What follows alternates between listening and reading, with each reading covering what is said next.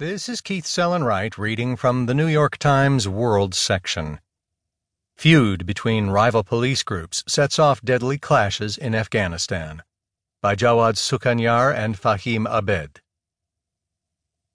A feud that began after one police commander in northern Afghanistan was accused of killing the civilian son of another has set off days of clashes, leaving four police officers dead, Afghan officials said. Fighting between the